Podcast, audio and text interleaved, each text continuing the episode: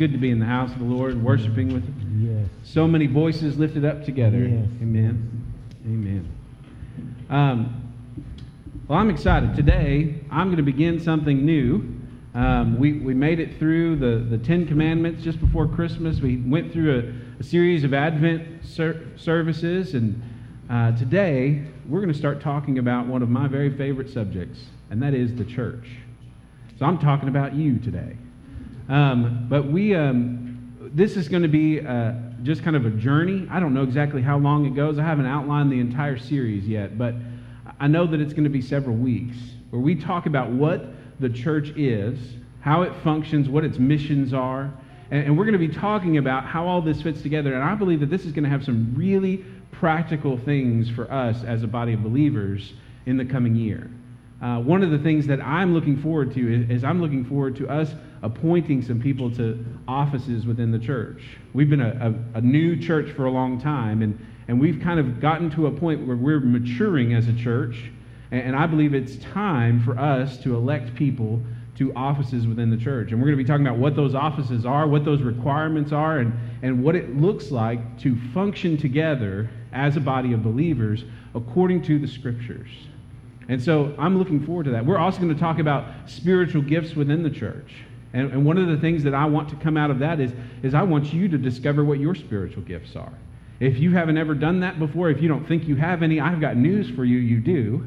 And, and I want to facilitate any way that you could learn what God has gifted you to do and how you fit into the body of Christ. Not just the body of Christ here, but the body of Christ as a whole. And, and so I'm excited about where this is headed and, and what this is going to be for us and for this year. But my, my first question today, my, the, the thing that I wanted to begin with is what is the church?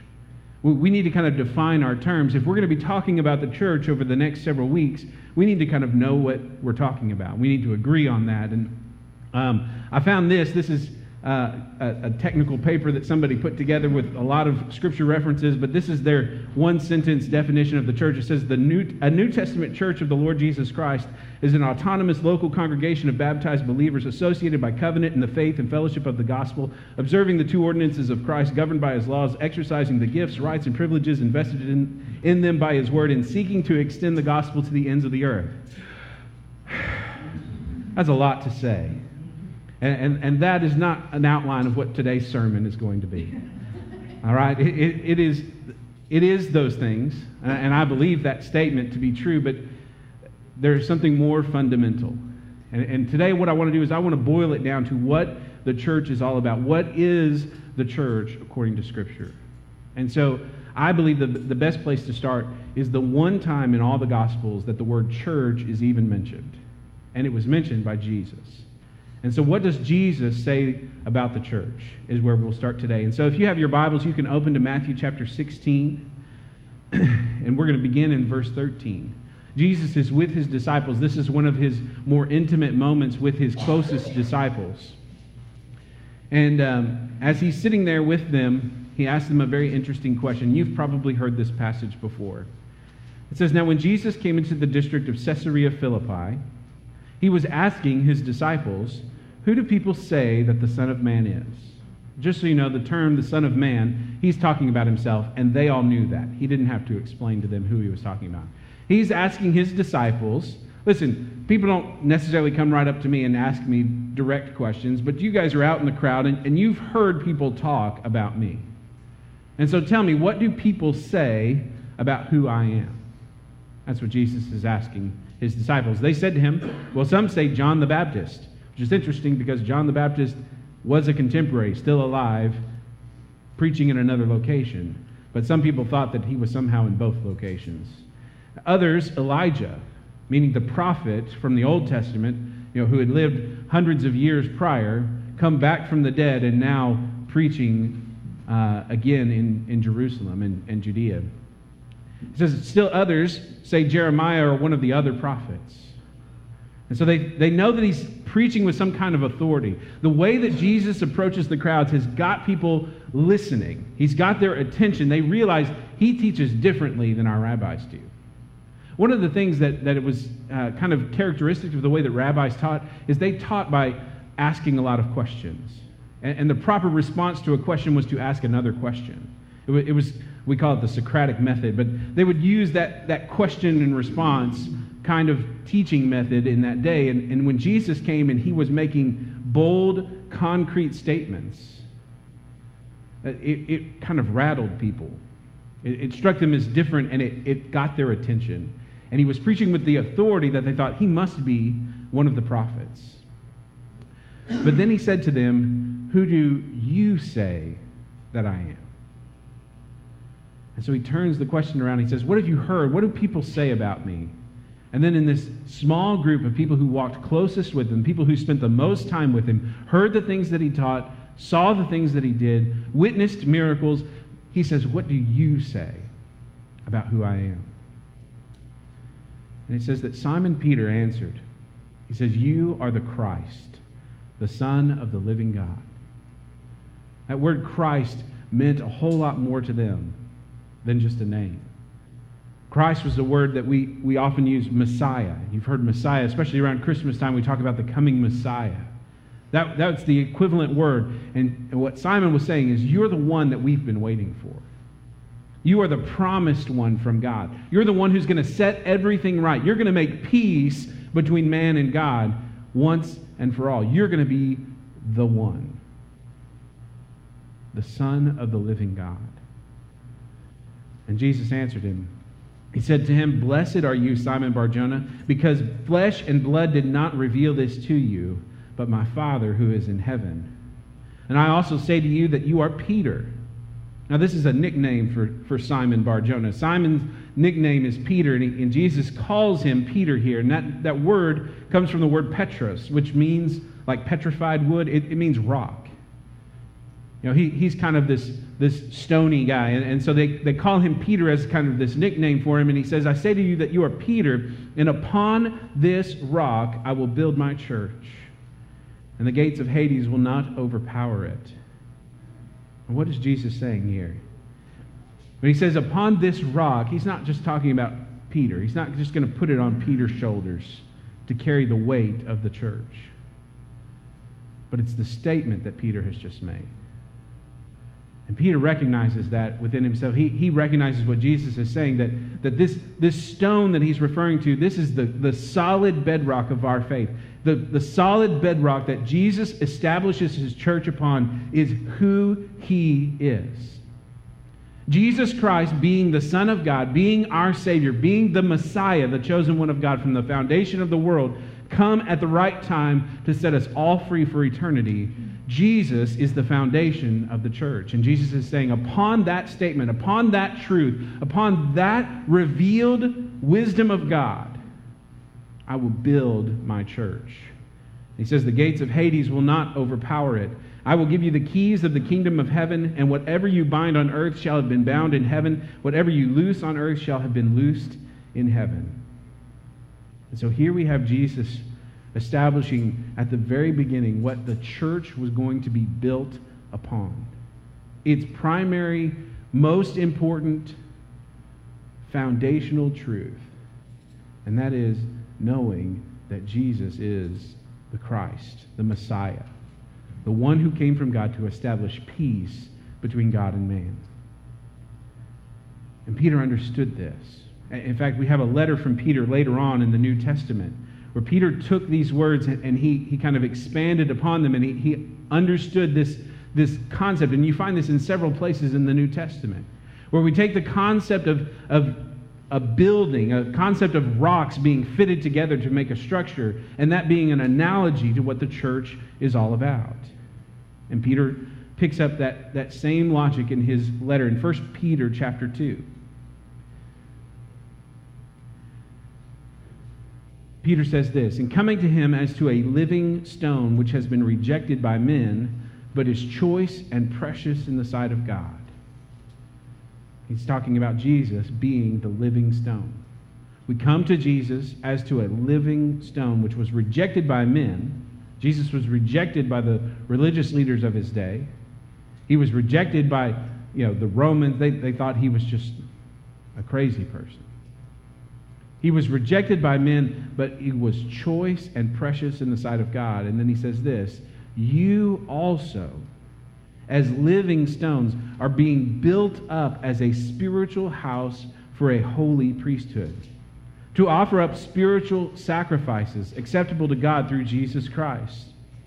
For this is contained in Scripture Behold, I lay in Zion a choice stone, a precious cornerstone.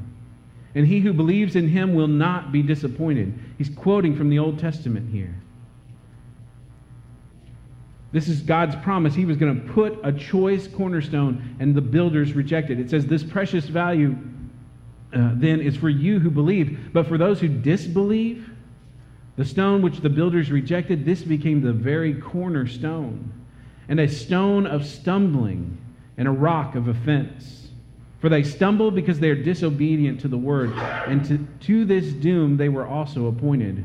But you are a chosen race, a royal priesthood, a holy nation, a people for God's own possession, so that you may proclaim the excellencies of him who has called you out of darkness into his marvelous light. For you once were not a people, but now you are the people of God. And you had not received mercy, but now you have received mercy. What Peter is saying to these believers, to these early Christians, is he's saying, listen, you are a part of something bigger. You are a part of the church. And you and I are continually added to that church. We are those living stones being fitted together. And we today carry the same legacy that they carried. Now, see, a lot of people, if you mention church, they're looking for a building. And, and a lot of churches, like this one here, it's identified by a steeple on top. And people think that a church is a location or a church is a building, a church is a structure of some kind. And a lot of people have that in mind whenever they think about what the church is. But that's not what Jesus was talking about. But if that's the way you think, here's a useful analogy. If you think about the church as a building, think about Jesus as being the chief cornerstone. He is the most important part of any church. Whatever the church does, it has to be in alignment with, in accordance with Jesus Christ as our Lord and Savior, as our Messiah. Jesus has to be the principal part of anything that a church does. It's critical, it's absolutely essential. When it says that the, he was the cornerstone, this is the first thing that you pave, and everything gets measured off of that.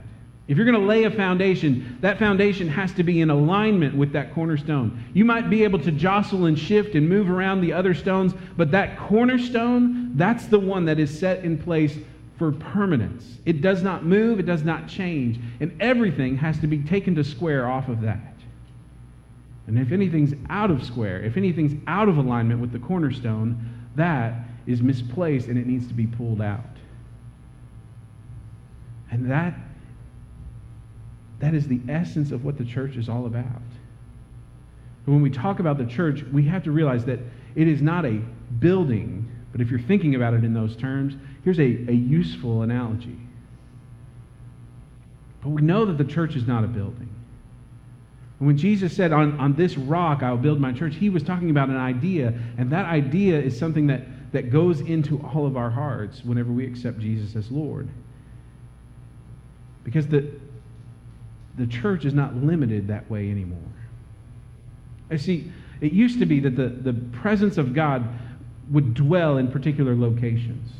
Uh, back whenever the Israelites were in the wilderness, God gave them instructions to build a tent that we call the tabernacle. And the instructions were given in such a way that there would be chambers within chambers, such that there was one inner chamber that was called the Holy of Holies. And whenever they had built the tabernacle according to God's specifications, when they had gone through the, the necessary rituals to cleanse it and prepare it for worship, then the presence of the Lord came and dwelt in that tabernacle, and everyone around could see it. They knew that the presence of God was with them whenever it dwelt in that tabernacle. In the wilderness, the, the presence would go up and then it would begin to move, and they knew it was time to pack up camp and head out to another spot. Eventually, though, God allowed Solomon to build a temple. And if you read in, in, Chronicles where Solomon builds the temple, he builds it according to these most elaborate specifications you can imagine. It's the most beautiful structure in all the world. And he builds it, he, he, he sanctifies it, he sets it apart, dedicates it to the Lord, and he prays and invites God's presence to come. And because they had honored the Lord with sacrifices, because they had honored the Lord with their hearts being turned towards him, because they honored the Lord for, for giving them that land that they dwelt in, God's presence came and it filled the temple. And God's presence would dwell with his people in the temple. And the temple was a place that people went to worship God. They, they went there because they knew that his presence was there. But that's not what our structures of the church are today. Because God changed things. Yes, we, we sense the presence of the Lord in this place because whenever we gather together and we lift up his praises, we know that God inhabits the praises of his people. But when you guys go, and this church is just an empty shell, it's just another building. Just another structure made with brick and wood and sheetrock. Because God changed things. When Jesus died on the cross, what happened is in the temple, the veil was torn from top to bottom. That veil that separated the Holy of Holies from the rest of the temple, God tore it from the top to the bottom because it was no longer necessary for there to be a separation between God and man. What Jesus did was he bought peace between God and man. His blood was shed as a, a payment for the wrath of God. He took upon himself the wrath that you and I deserved. And because Jesus is that, that placeholder, because Jesus is that, that lamb of sacrifice for you and for me, we can now have peace and fellowship with God without any barrier, without any separation, without any holy man to go in between we have direct access to the Lord. And Jesus sent his Spirit to dwell within us. He told his disciples that he was going to go away, and he said, But I'm going to send you another helper who will be with you and will be in you. And so in 1 Corinthians 3:16 it says this, "Do you not know that you are a temple of God and that the Spirit of God dwells in you? You see, we are the church. You are the church. I am the church. The church is us. And it's God's Spirit living inside of us that makes us the temple. And whenever we gather together, we are the church united. And God does amazing things whenever people come together to be the church in their community. And what God is calling us to do is to be the church right here in Scroggins. To be the church for Franklin County that God has called us and equipped us to be. But we can't lose sight of what's foremost. We can't lose sight of what's primary. We can't lose sight of what is most important for a church to do. Years ago, I was in a church and uh, I, I, was just, I was working there with college and career students, but just a lay person in that church. And, and the pastor walked us through a series called The Purpose Driven Church. Has anybody ever heard of the Purpose Driven Church? Years ago. And it was fantastic. I'm going to incorporate some ideas that I learned along the way with that. I'm not going through that necessarily five point version of this. But if you want to read that book, I would encourage you to do so. The Purpose Driven Church excellent principles there, but the first purpose that they mention, which I believe is very biblically sound, and what I'm trying to get to today is this the first purpose of the church is to worship God. It is to give glory and praise and honor to God. That is our first and primary, uh, it is overarching. In everything that a church does, that's our goal. That's our mission. That's our ambition is to glorify and reveal who God is. Paul says this in Ephesians, in Ephesians chapter 3.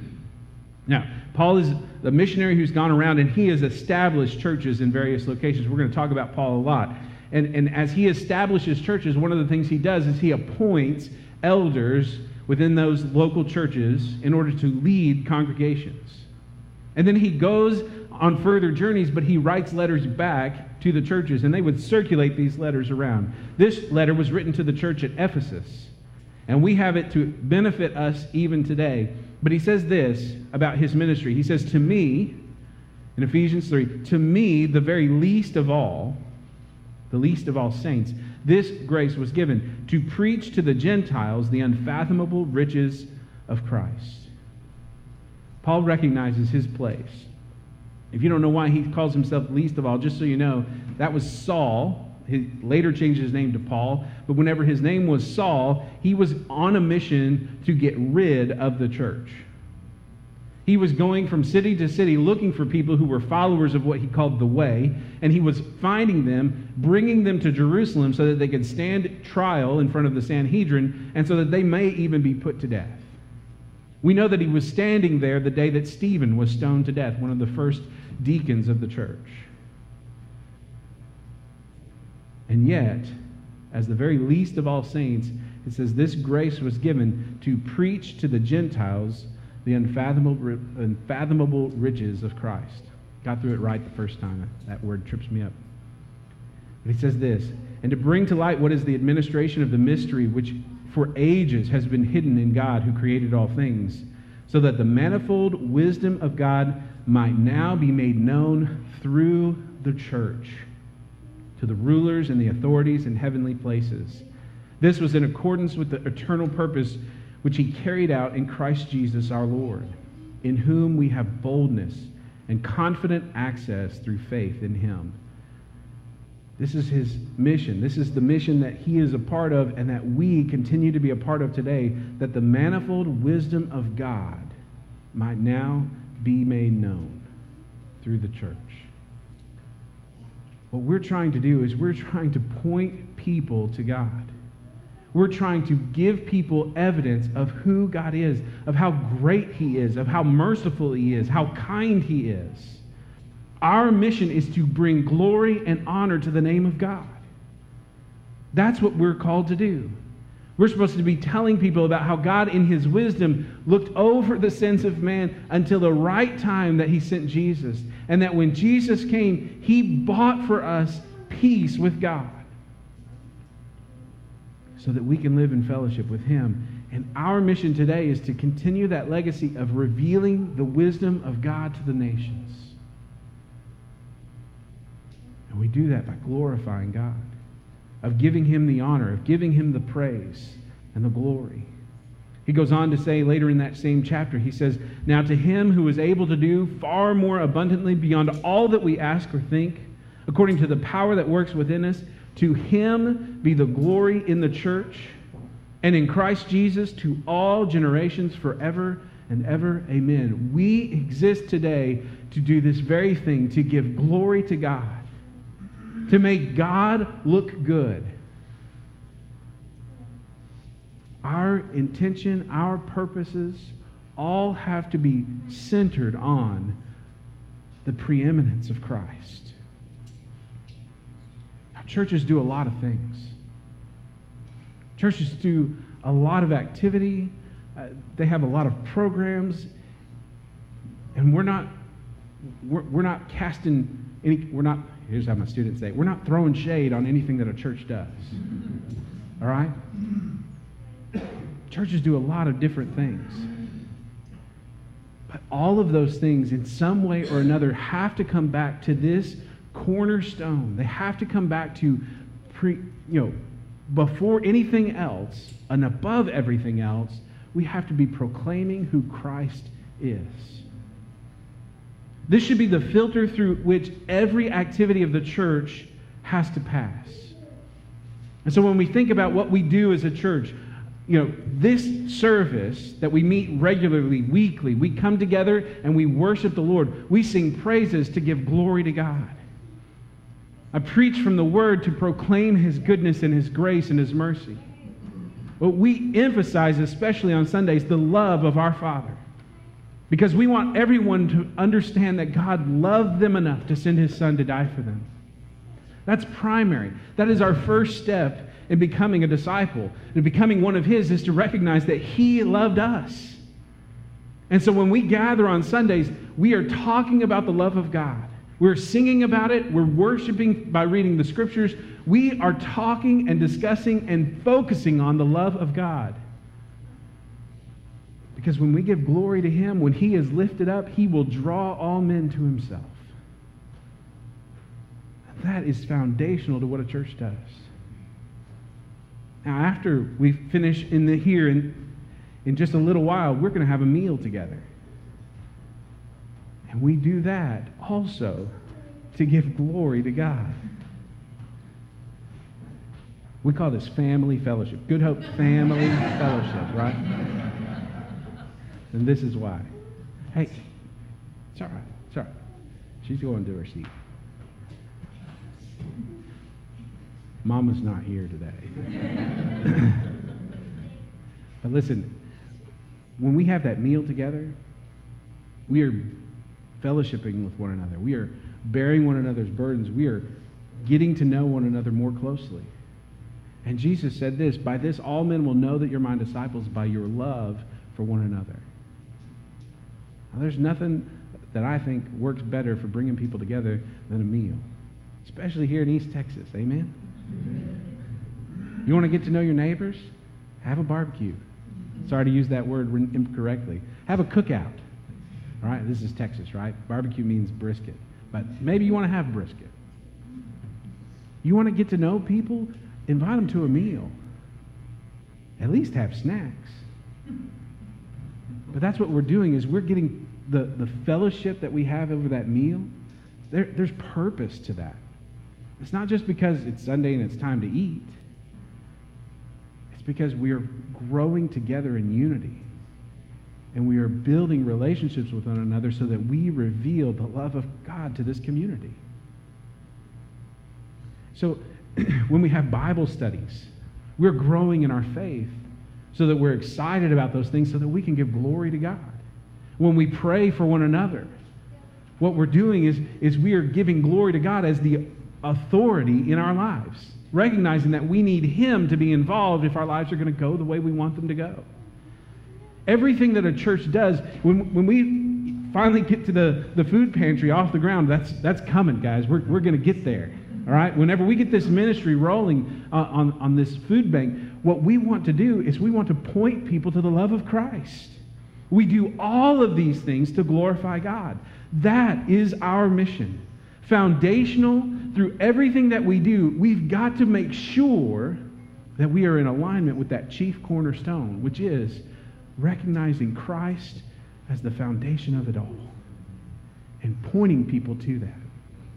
So, as we move forward and as we look at how Christ builds his church, how Christ organizes his church, what the scriptures tell us about those thing, things, remember the purpose of it all is to bring glory and honor to God. And what did Jesus say? this, is, this is so important for us to understand this. he says, Uh, blessed are you, Simon. Oh, wait, this one. Also, I say to you that you are Peter. Upon this rock I will build my church. It's Christ's church. Good Hope Family Fellowship is not my church. Now, you're my people. And I'm going to call you my church, not because I own it, but because I'm a part of this. This is your church because you're a part of it. But ultimately, the ownership of everything that we do here belongs to Christ. And if at any point we think that this part is mine, we have gotten out of alignment with that chief cornerstone, and we need to be corrected and aligned again with the fact that this all belongs to Him. Christ gave it to us, and it's His. We're just stewards. And I'm going to be here for a while, but I won't be here forever. 2,000 years have gone by since Jesus stated these words, and the church lives on today. Why? Because Christ built the church. And what does he say? The gates of hell will not prevail against it. And in fact, we see quite the opposite. Every time the, the devil comes down harder on the church, it just multiplies that much faster. When persecution comes against the church, Christ somehow reveals himself in a way that people flock to knowing him more. We want to be his church in this community. And to do that, above all else, we must give glory and honor to his name. Let's pray. Father, I thank you. You are so good to us. What a blessing to be gathered in a place like this, to have a building and a facility and grounds like these. What a blessing to have people like the ones that you have brought together in this place to be an encouragement to me, to be an encouragement to each of us. That we could bear one another's burdens, that we could know that we don't walk alone. Christ, truly, this is your church. You have established it. From the foundations of the world, you had this in mind. And though we may come and go, you will build it on for eternity. We want to yield to you. We want to be the church that you have designed us to be. We want to become who you are making us to be. So help us to see it. Help us to see ourselves the way that you see us. And may every step of the way, may we pause and give you glory for what you're doing. God, what a blessing.